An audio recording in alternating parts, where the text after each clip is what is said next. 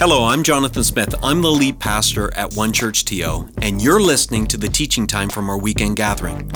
We're an imperfect community of over 70 nationalities and five generations who are attempting to follow and shine Jesus in the greater Toronto area. Our vision, it's so simple. We want to help people from all walks of life know God, love people, and in turn, impact our city for good. We've designed these weekends to be meaningful, challenging, and encouraging, and I hope that's what you get from listening. Well, friends, Henry David Thoreau, he was an American philosopher, naturalist, and poet. In his seminal work, Walden, he said this He said, Most men live lives of quiet desperation. And what he meant by that is most men live, or most humans live, inauthentic, and shallow lives dominated by competition and suffering for, and striving and struggle for survival. In other words, he said what I think we all know life is a struggle. Life is a struggle. And it's at the point of the struggle and desperation that the beautiful and the brutal intersect. But more than that, it's in the place of struggle and desperation that the brutal often causes us to want to give up. Have you been in that place? Where you just wanted to give up? I've been there many times. I've been in there where I wanted to give up or give in or just let go. In fact, last year I found myself in a place where I was on a walk with my wife Shelly, and she stopped in the middle of the walk because she knew something's not right with you. And she looked at me and she said, Johnny. Now, she is the only human being allowed to call me Johnny. She has two ways of addressing me. Jonathan is usually like, we're going to have a talk. Johnny is usually a little bit more affectionate. but she turned to me and she said, in the middle of it, she said, Johnny, uh, it's okay if you don't want to keep going. It's all right. We'll be okay. And I wasn't really in a place of wanting to give up, but I was worn out. I was tired of the pandemic, but that wasn't really what wore me out because I think all of us were tired of the pandemic, right? I was so disappointed. I was tired of being disappointed in people that I had known for years behaving in a way that I just, it was unimaginable to me. And it, I, that disappointment just caused such deep fatigue in me. And I noticed that you really don't know what's in someone until they get angry. You don't know what's in someone until they're offended. And you don't know what's in someone until they get bumped, right?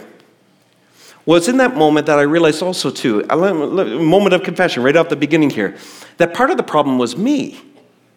See, I'm, I, those who know me best, my friends and family, and those I work with, they know that I'm an idealistic person and I'm a people person.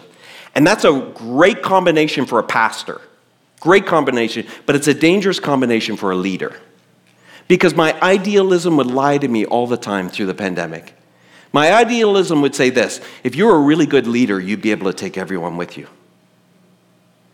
And my love for people made every decision I made that disappointed them. And by the way, every decision you make in life disappoints somebody. But it just made it painful. And it was in that walk and talk with my wife that I realized that I was flagging, I was lacking in perseverance grit, endurance, resilience. My tank was getting empty in this moment. Now, none of us want to be in the place where we have to endure, do we? None of us want to be put in that place where we have to persevere. None of us want to be in that place. And we're a church that flows out of the Pentecostal tradition. And that means that we love Easter Sunday moments, not Good Friday moments. But, friends, we all know, and I know I'm talking to a very mature crowd online and in person here, I, we all know that a lot of the good stuff and the beautiful stuff is on the other side of hard stuff and brutal stuff. Listen, there's no Good Friday, there's no Easter without a Good Friday. Without Jesus' birth, there's no cross. Without the cross, there's no resurrection. Without the resurrection, death wins. We know that. How do you get through those brutal seasons in your life? So, we're going to turn the flashlight on the Apostle Peter, who's been both our example and teacher in this series, and see what he has to say. See, the interesting thing about Peter, he was a man of great enthusiasm. I love in John chapter 13, verse 37, where he turns to Jesus and enthusiastically declares that I'm ready to die for you.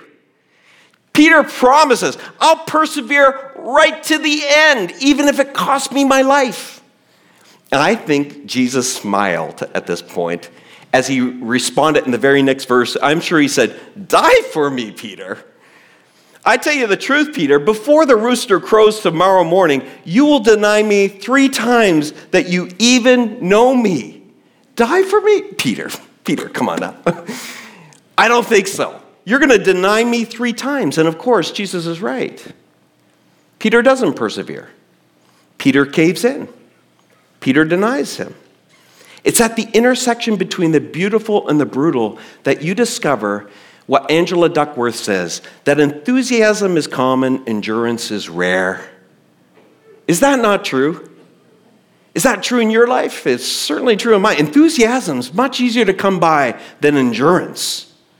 Endurance is actually rare. So, welcome to week five of our series, Brutal Faith. In this series, we've been honing in and focusing on these qualities that the Apostle Peter tells, not at the beginning of his young faith life, but when he's an older man.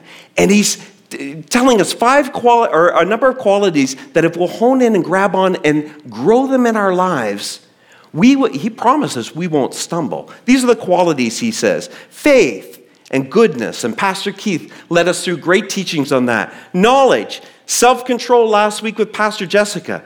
Say this word with me. Say it like you want it. Perseverance, godliness, mutual affection. And we have a guest speaker coming in to speak that one. Looking forward to it. Joash Thomas is his name. And love.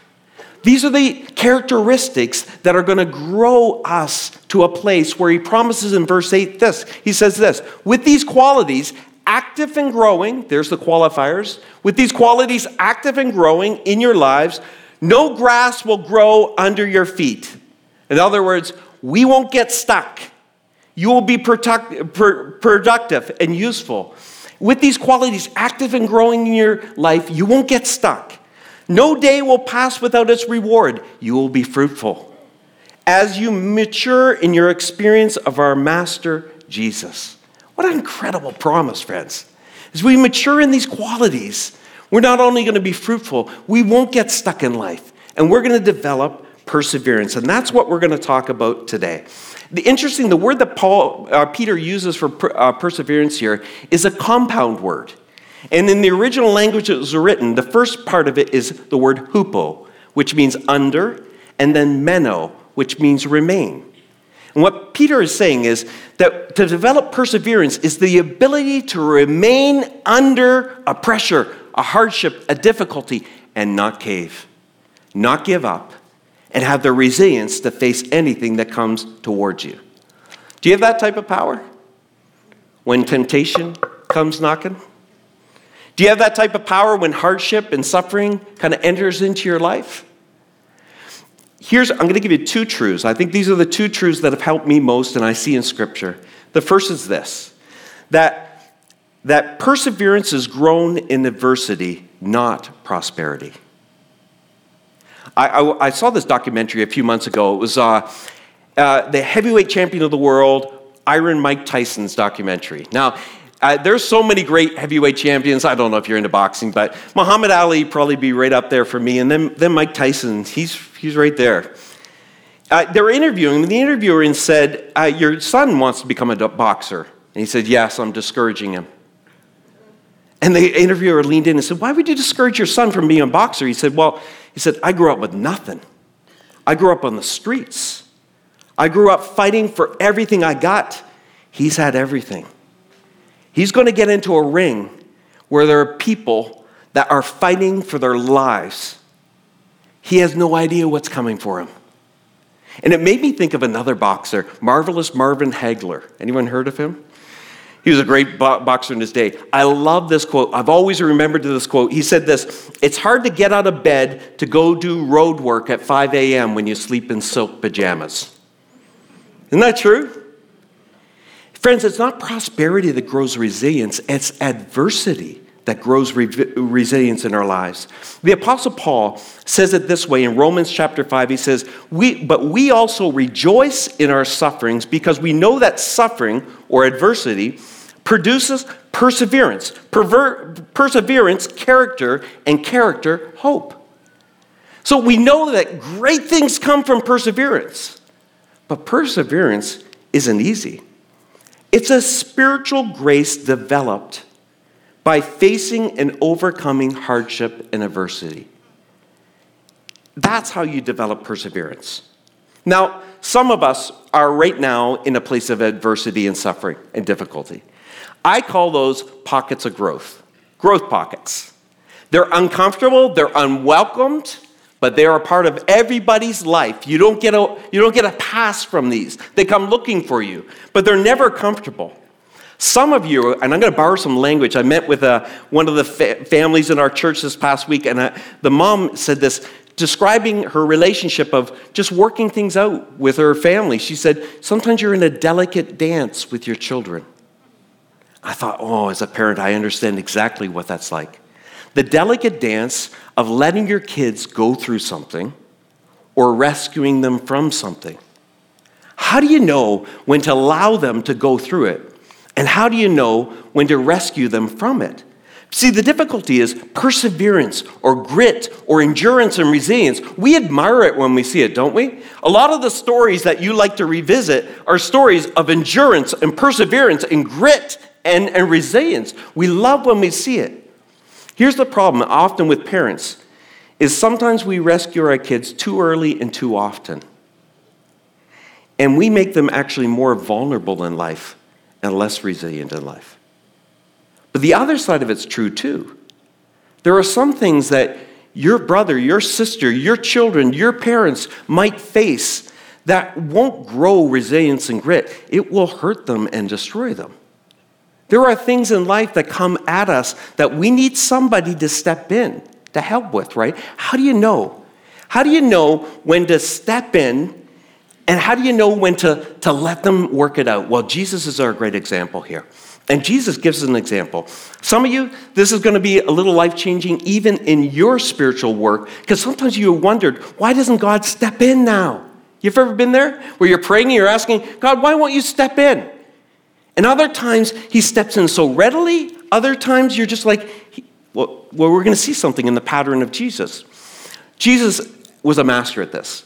Do you ever notice in the story when the woman is caught in adultery? And if you've never read the Bible, I really recommend the Gospels because you get to see how Jesus operated. You get to see a picture of God as you see Jesus because he is, if you see me, he says of himself, you've seen the Father in heaven. Well, Jesus steps in front of a woman caught in adultery. Uh, she's facing a penalty of death for adultery. And in that patriarchal society, it's interesting that she was singled out, but where's the guy in that story? Just saying, just saying. But she's, and Jesus steps in. Why? Because there's a power imbalance. There's a power imbalance. The powers coming at her exceed the power that she has. And Jesus steps in front of those powers. And so should you. Now, let's recognize there's power imbalances all over it. Power imbalances aren't evil. If you're a pa- parent, you have a disproportionate amount of power over your children right now. In workplace settings, there are people that have more power than other people. Power is not the issue, like money's not the issue, like sex is not the issue. It's the abuse of it that is. So if you have been put in a place of power and you're using the power to enrich yourself and to serve yourself, if you're using that power to stand on others, that's where Jesus would say, You step in when you see that. Instead, the power we have over others is meant to elevate others. We serve others with it. That's the type of that's how we use power. With power comes great responsibility, and God holds us accountable for it. He does. So we use our power to build up around us.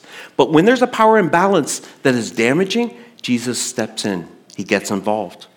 And so should you as a parent. The second thing you'll notice is that Jesus came alongside those that were blind and lame and deaf, demon possessed, who, anyone who is facing a lifelong deficit. When they were facing a lifelong deficit, something that was beyond their ability to fix, Jesus always steps in. He comes alongside them. In August of this year, I showed you a video of my, my dad, and my dad's uh, has Alzheimer's, and it's very debilitating. Friends, unless Jesus does something, that's not changing. So, what do you do? Let him persevere? Grit it out? No, friends. You step in and you come alongside and you care. There are people that have faced traumatic and difficult things in life loss, mental, emotional illnesses, physical uh, uh, disabilities. It's not about gritting it out. It's not about persevering in that moment. No, no, no. You take your strength and you come alongside and you step in front of.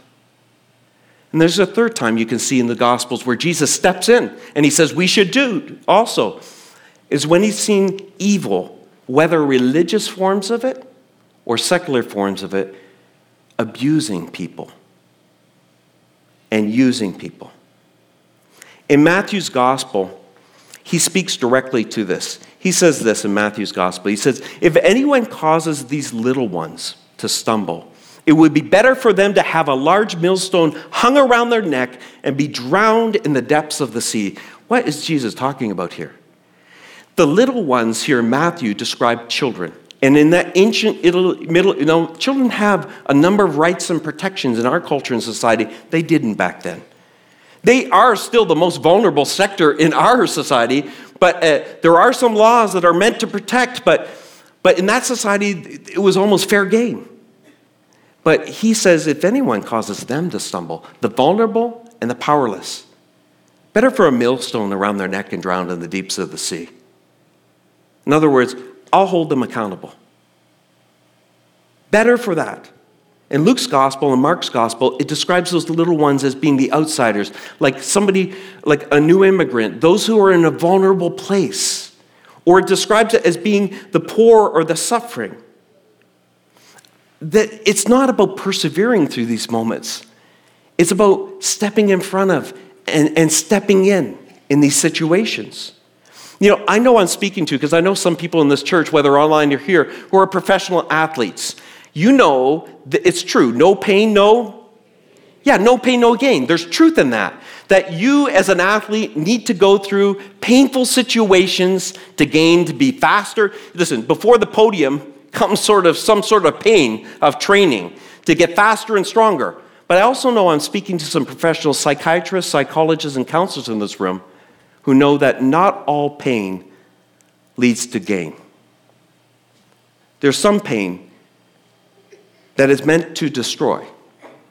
There's some pain that, as a parent, you need to step in on. And you need to discern whether this is a situation you need to or a situation you need to allow your children to go through. So, when did Jesus allow people to go through adversity? I'm glad you asked. So, here's the moments that he did allow. One of my favorite stories he always allowed them to go through and work through adversity when they had the power to change things themselves. One of my favorite stories is uh, when, how do you know when to let them work it through? The next point here. When they have the power.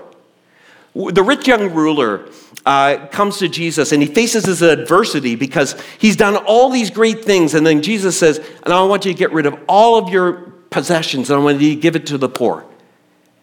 And he he's immediately enters into a place of suffering and adversity because Jesus knew those things owned him. So he didn't want him to be controlled by those things. So give them up and follow me. And he doesn't do it. He won't do it. And what's interesting is Jesus had the power to change that situation. Jesus had the power to convince him to do it, and he didn't. Because it was within his power to do this and make this decision. I've noticed in my life that Jesus hasn't always stepped in when I've asked him. I've asked him to, to heal a relationship or two along the way. But Jesus had already given me the power to heal it. It just required humility of me. I wanted him to do something miraculous there, as opposed to me humbling myself and doing the work to repair the relationship. So pray all you want. When it's within your hands and God's given you the ability, there's something responsible we have to lead into this. So Jesus doesn't rescue us when He's already given us the power to actually do what is right here. There's another thing you notice in Scripture. You notice He doesn't step in when there's a greater purpose or lesson. So, one of my favorite stories is the story when Lazarus has died, one of Jesus' great friends. it says in the Bible that Jesus knew he was going to die, and that if Jesus had shown up early, he wouldn't have died. So, why didn't Jesus come early? Well, it says, it unpacks it beautifully. It says, because Jesus was going to show everyone that there was a greater glory. glory God was going to get greater glory in the fact that he had power over death, that dead men could walk again. So, why did he let them linger in that season of pain? Well, there was a greater purpose and lesson. I've noticed in my life that sometimes God has allowed a desert moment so I could experience a promised land moment. That sometimes God didn't deliver me in the right way or in my way because He had something greater He was doing in me and through me. We all know this, especially I'm talking to mature people here, that tough times are really clarifying times, aren't they? You know the gift. I always, you, you know this. This is pretty 101. You know, in tough times, you figure out quickly who your friends are, don't you? Yeah, everybody's nodding because we've all felt this sting of disappointment because occasionally in tough times, those people we thought would be there, no longer there, right? but you know, one of the biggest surprises for me in tough times is I met, I met the Good Friday Jesus. You'll never meet the Good Friday Jesus in Easter moments. You meet the Good Friday Jesus when you feel all alone, when you feel broken, when you feel abandoned. You meet the Good Friday Jesus in those moments when you blink your spiritual eyes and you rub the suffering of the sleep of suffering out of your eyes. And when you realize some people have left you, your health has left you, maybe your prosperity has left you, but Jesus has not left the room. That he loves you in those moments.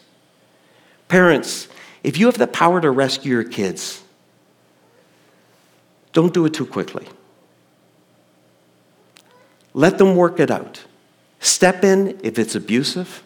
Step in if there's a power imbalance. Step in if it's some sort of deficit that they can't overcome. Absolutely, you need to. But sometimes we step in prematurely because it's more about our comfort than it is about theirs. Isn't it hard to suffer as a parent, to watch your children make some decision, especially when they become adults, right? Because you can't stay, and if you stay in that position of authority, you got to be very careful. As you, your kids grow, you need to give them room. What do you mean? To make bad decisions? Did you make any? Yeah. Unless they invite you in. You got and it's painful. It's hard to do that. You need to grow in patience and endurance and perseverance to allow them to grow in perseverance. Jesus knew he had the power to change situations, and sometimes he lets us sit in it because he's growing us.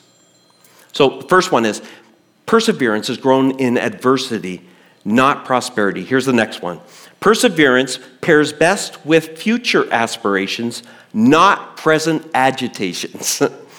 not present agitation. We're grown best, and, we, and it pairs best as we see a vision for the future, not the present agitations we're going through. Let's look back at uh, Romans 5. We also, say this word with me. Rejoice. See, I knew, I knew there'd be like, there'd be like a quarter of the people that were enthusiastic about this. And many of us would be going like, that's a typo, Paul. Uh, please press delete. Spell check. Grammarly did not come through there.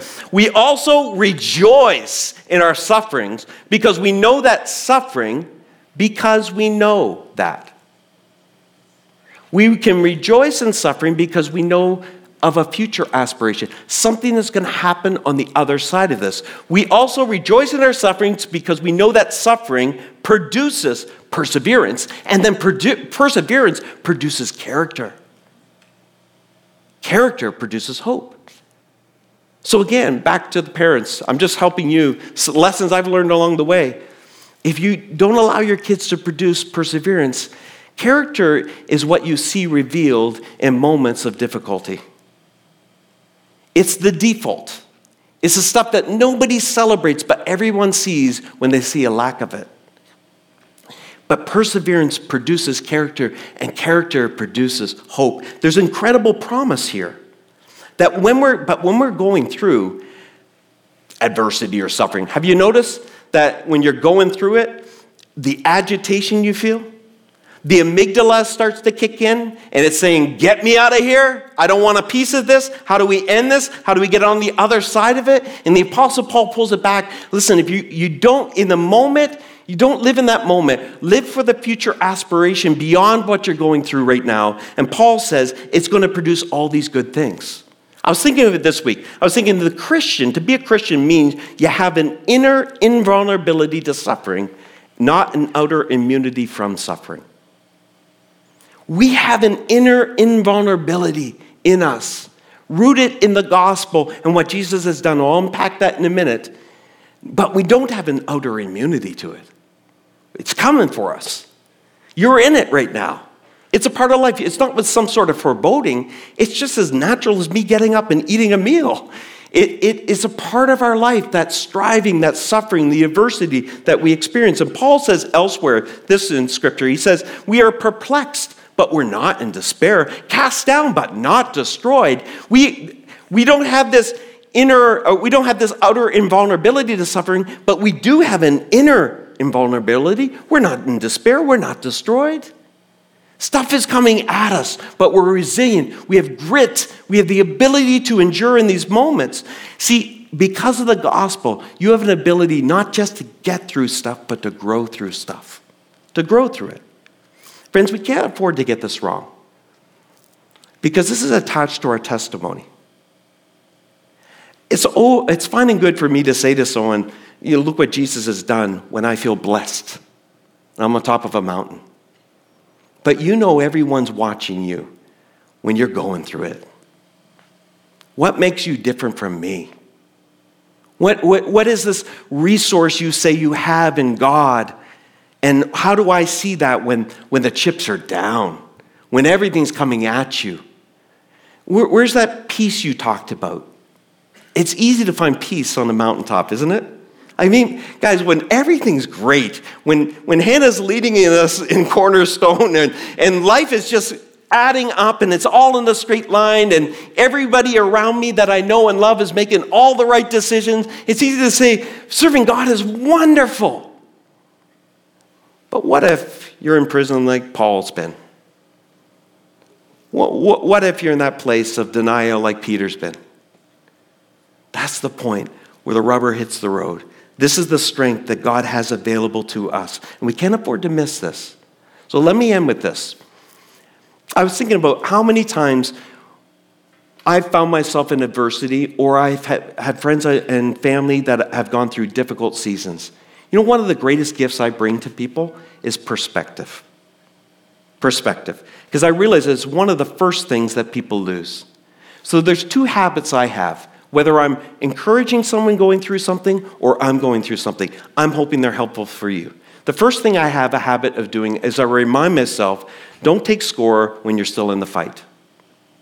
I remind myself of this all the time. Don't take score when you're still in the fight. Uh, anyone notice that there's a little something different about my face today?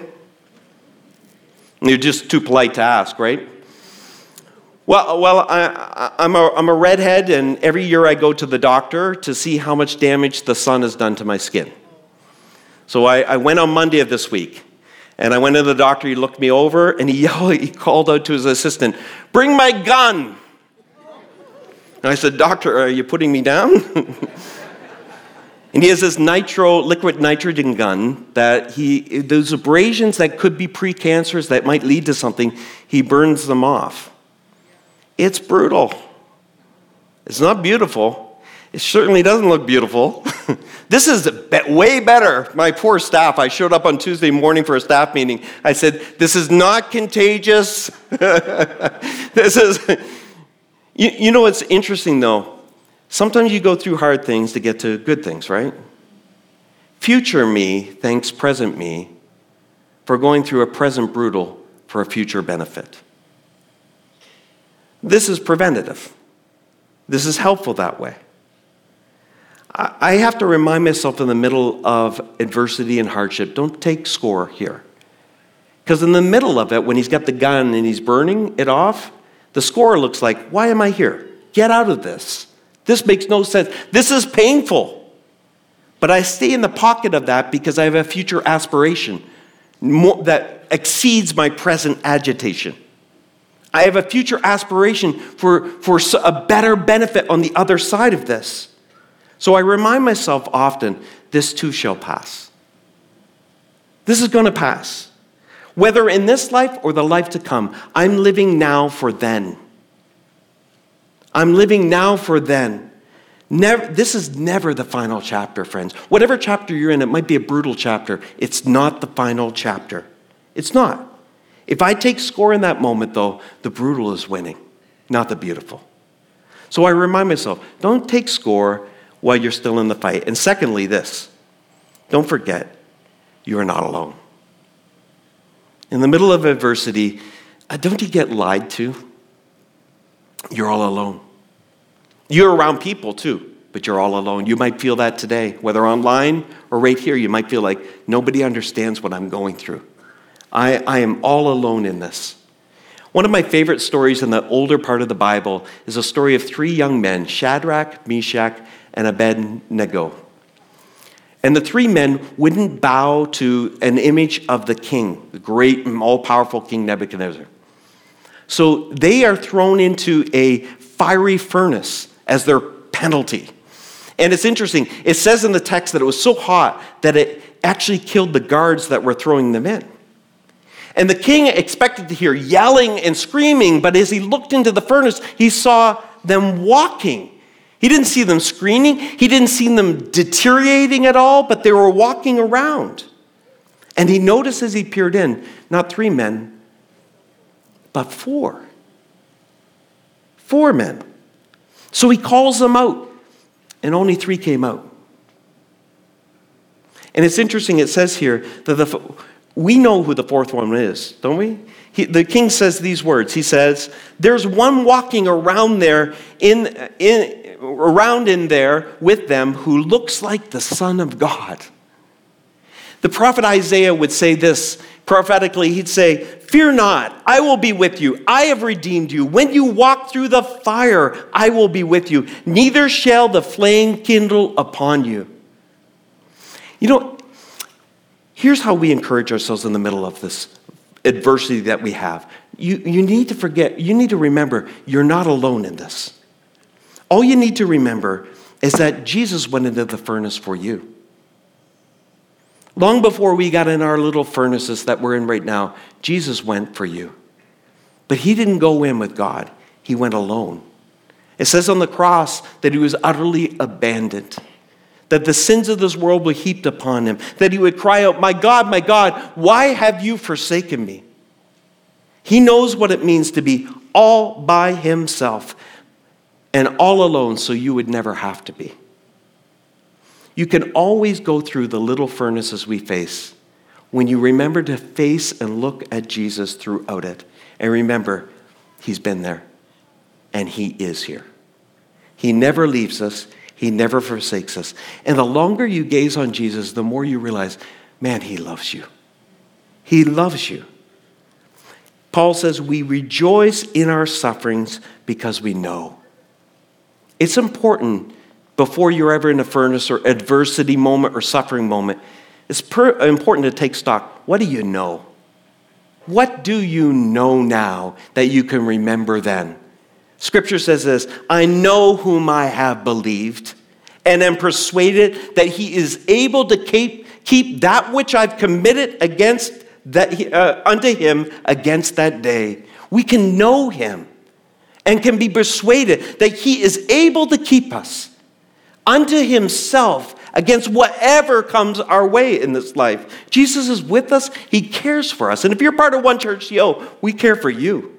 We care for you and we want to stand with you. When Jesus kind of comes back into Peter's life, Jesus, Peter's denied him three times. Jesus has risen from the grave. They're having breakfast beside the water. After his failure, after his, his he caved in moment Peter has done, Peter encounters a truth that maybe some of you need to hear today. See, in the face of temptation, maybe you've maybe you've given in. In the face of suffering, maybe you've caved in. In the face of hardship, maybe you've forsaken God.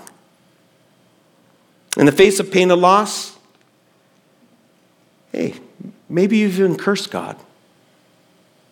In the face of adversity, maybe you haven't persevered. But Peter learned a powerful lesson, and so should you. That it wasn't so much Peter's ability to endure, to persevere. What counted was Jesus' ability to persevere. And the gospel is the story of a great exchange that happens between us and Jesus. When we place our faith and trust in Jesus, we get his record, not our record. It's beautiful, friends. It's not fair. It's grace. And that's the gift that God offers us in the middle of our suffering, in the middle of our sin, in the middle of our difficulty. But we need to be anchored to something if we're going to navigate this. I, I grew up right on the Atlantic Ocean. I, I've seen boats from my house for, for decades. I'd look out and I'd see these big boats anchored to the ocean floor. And you know what's interesting about an anchor? Is an anchor doesn't mean the boat doesn't move. An anchor always has enough slack that the boat does move a bit. And the anchor also moves across the bottom of the ocean floor. It'll, it'll move and drag a little bit here and there depending on the, the, the height of the storms.